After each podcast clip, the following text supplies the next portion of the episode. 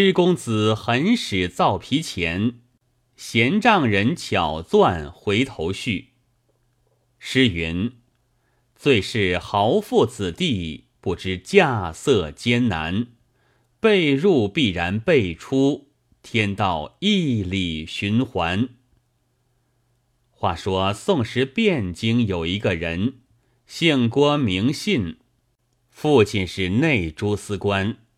家世殷富，只生得他一个，甚是娇养溺爱。从小不叫他出外边来的，只在家中读些点名的书。读书之外，毫厘事务也不要他经涉。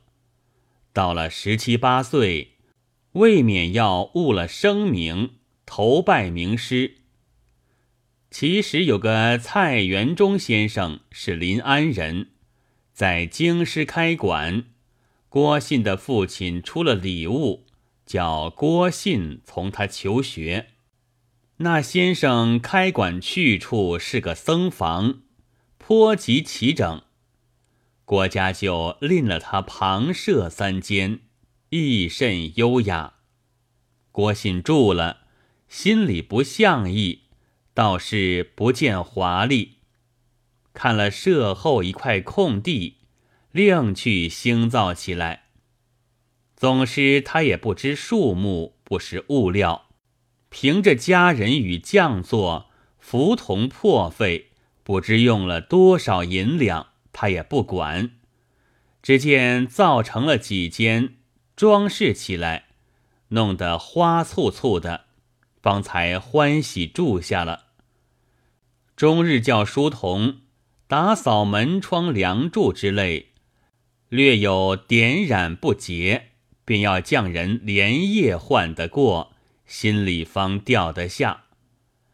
身上衣服穿着必要新的，穿上了身，左顾右盼，嫌长嫌短，甚处不畏帖，一些不当心里。便另买缎匹，另要做过鞋袜之类，多是上好绫缎，一有微污，便丢下另换。至于洗过的衣服，绝不肯再着的。彼时有赴京听调的一个官人，姓黄，表字德婉，他的寓所恰与郭家为邻。见他行径如此，心里不然。后来往来的熟了，时常好言劝他道：“君家后生年纪，未知世间苦辣，钱财入手甚难。君家虽然富厚，不宜如此枉费。日复一日，须有进食，日后后手不上了，悔之无及矣。”郭信听罢，暗暗笑他道：“多是寒酸说话，钱财哪有用得尽的时节？吾家田产不计其数，岂有后手不上之理？只是家里没有钱钞，眼孔子小，故说出这等议论，全不晓得我们富家行径的，把好言语如风过耳。”一毫不理，只依着自己性子行去不改。皇宫见说不听，晓得是纵惯了的，道：“看他后来怎生结果？得了官，自别过出京去了，以后绝不相闻。”过了五年。有事干，又到京中来，问问旧邻，已不见了郭家踪迹。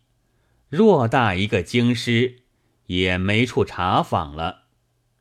一日，偶去拜访一个亲眷，叫做陈诚。主人未出来，先叫门管先生出来陪着。只见一个人微微蕊蕊夺将出来。认一认，却是郭信，头戴一顶破头巾，穿着一身蓝缕衣服，手臂颤抖抖的，叙了一个礼，整椅而坐。皇宫看他脸上饥寒之色，待不可言，恻然问道：“足下何故在此？又如此形状？”郭信叹口气道：“谁晓得这样事？钱财要没有起来，不消用得完，便是这样没有了。”黄公道：“怎么说？”郭信道：“自别尊严之后，家父不幸弃世，有个寄娶的晚母，在丧中庆卷所有转回娘家。第二日去问，连这家多搬的走了，不知去向。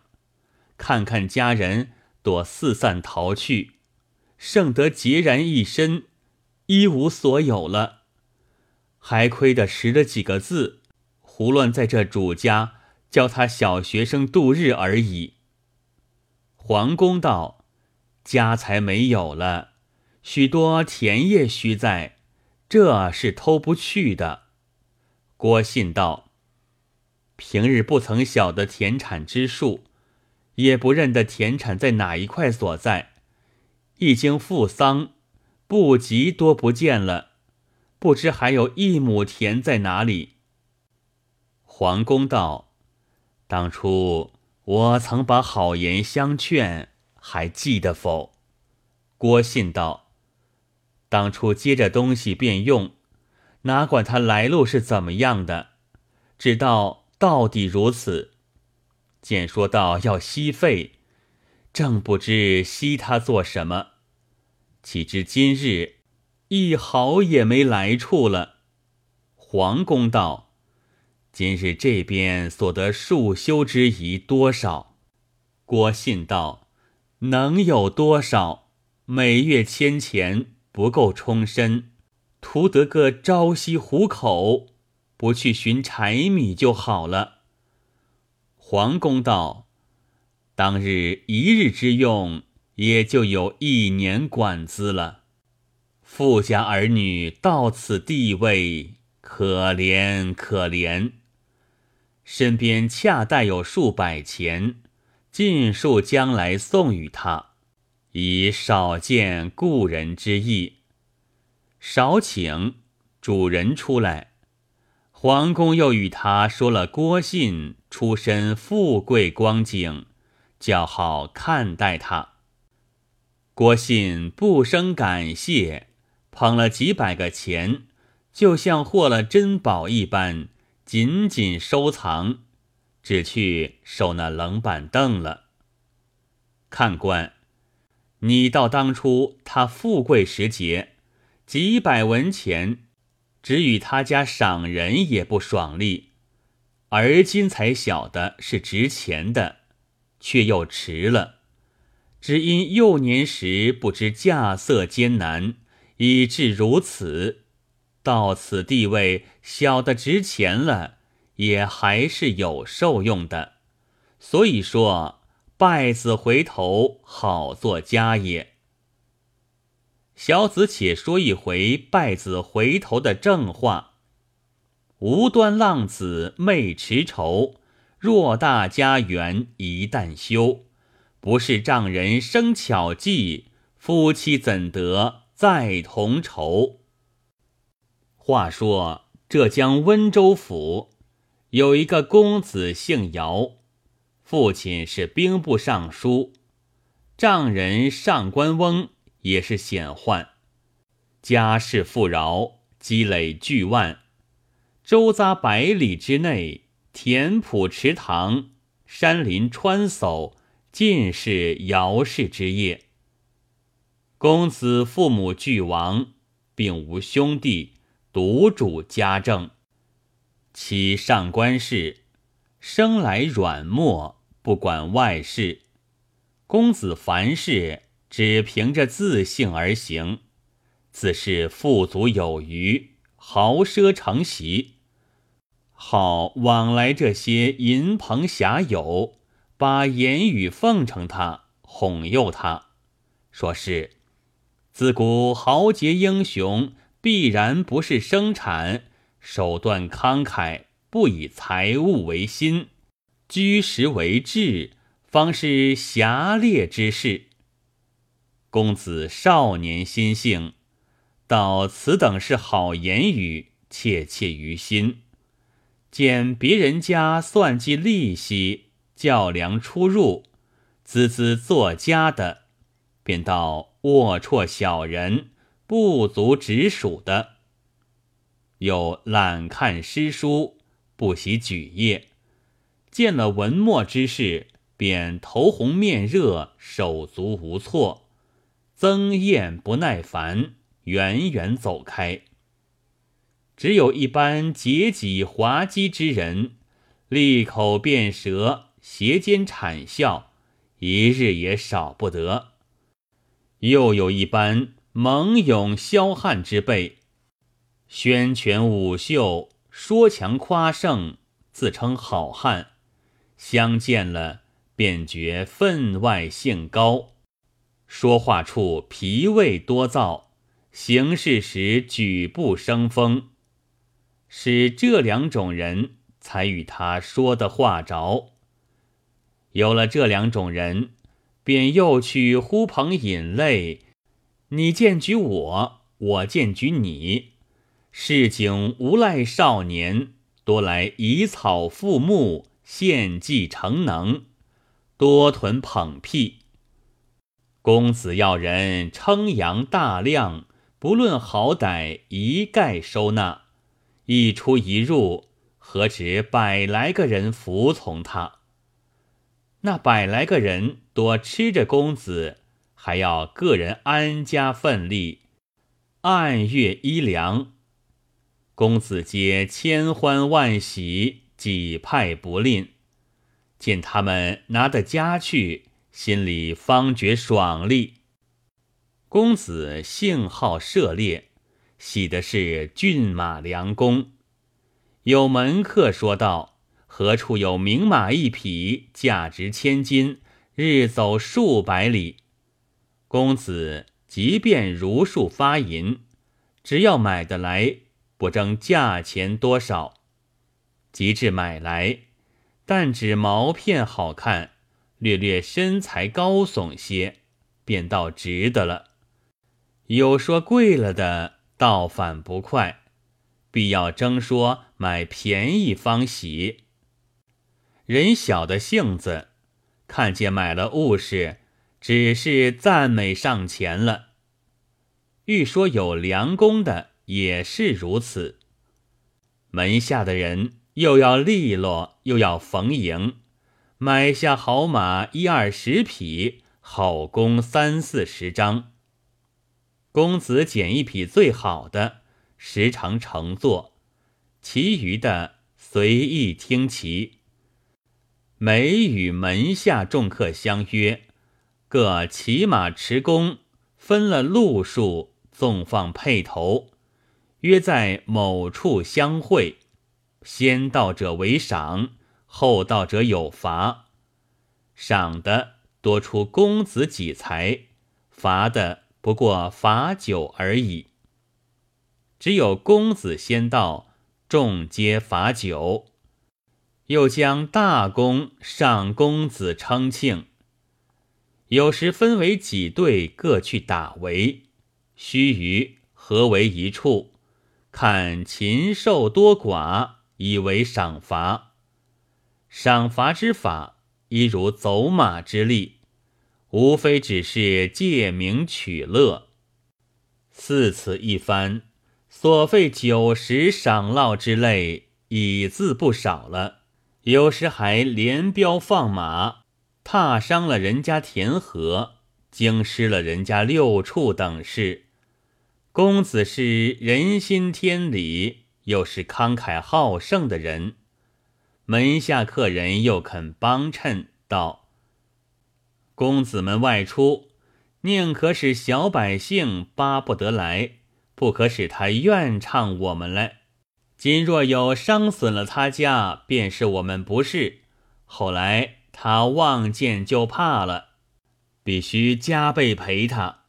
他们倒有些便宜，方才赞叹公子，巴不得公子出来行走了。公子大家点头道：“说的极有见识。”因而估值损伤之数，吩咐宁可估好看些，从重赔还，不要亏了他们。门客私下与百姓说通了，得来平分，有一分说七八分，说去，公子随即赔偿，再不论量。这又是涉猎中分外之费，时时有的。公子身边最讲的话、向心称意的有两个门客，一个是萧管朋友贾清夫，一个是全棒教师赵能武。一文一武，出入不离左右。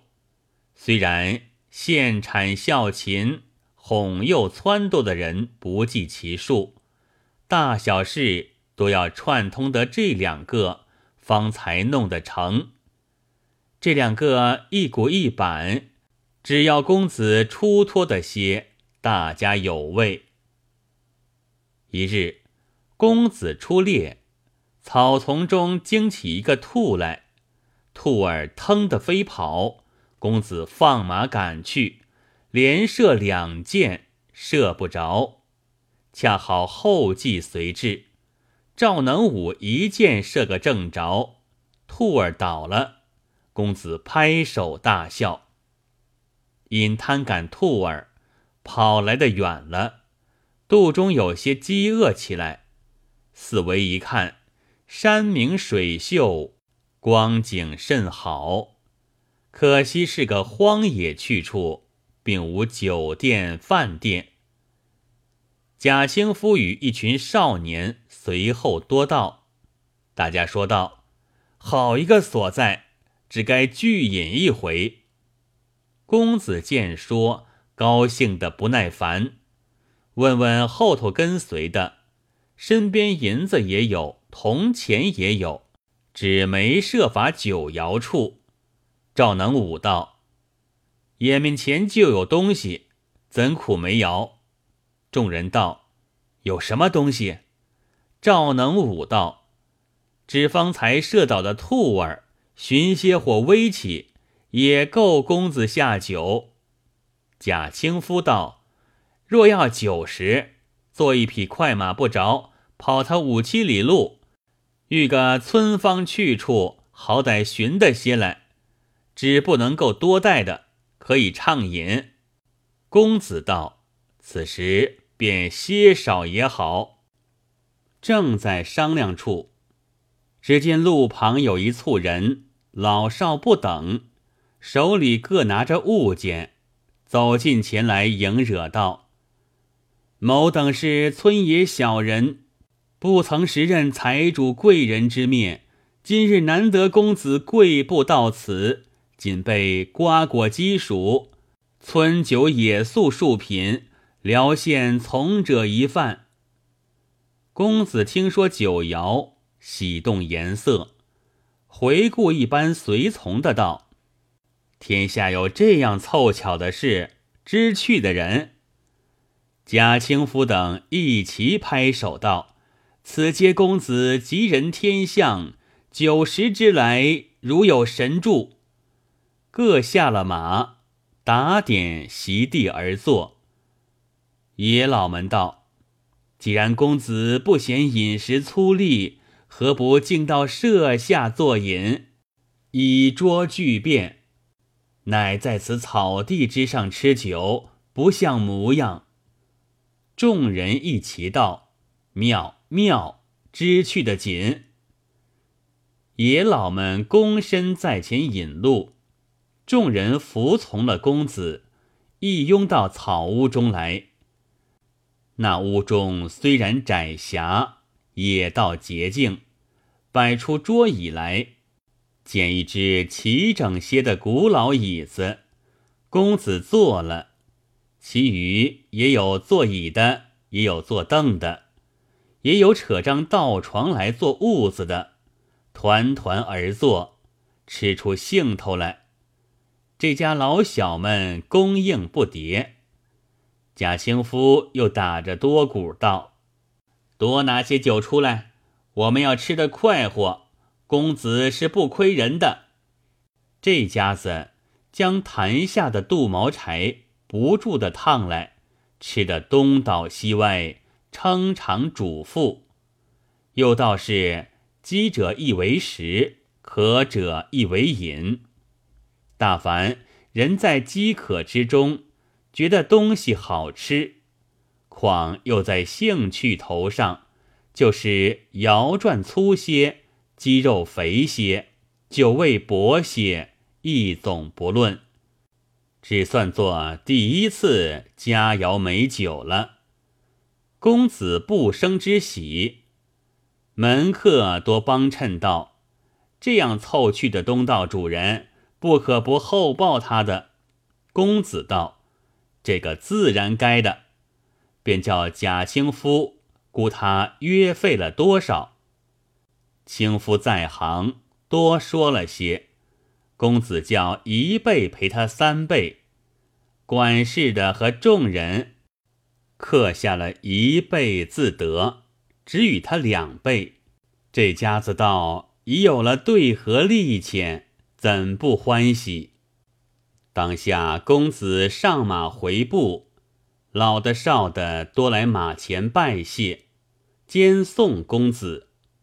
公子一发快活道：“这家子这等殷勤。”赵能武道：“不但静心，且有礼数。”公子再叫后继赏他，管事的策马上前问道：“赏他多少？”公子叫打开银包来看，见有几两零碎银子，何止千百来块。公子道：“多与他们吧，论什么多少？”用手指一抬，银子块块落地，只剩的一个空包。那些老小们看见银子落地，大家来抢，也顾不得尊卑长幼，扯扯曳曳，磕磕撞撞，六撒的拾了大筷子，又来拈多，迟笨的将食到手，又被眼快的先取了去。老人家颤抖抖的拿的一块，死也不放，还垒了两个地滚。公子看此光景，与众客马上拍手大笑道：“天下之乐，无如今日矣。”公子此番虽费了些赏赐，却造尽了脾胃。这家子赔了些辛苦，落得便宜多了。这个消息传将开去，乡里人家只叹息无缘。不得遇着公子。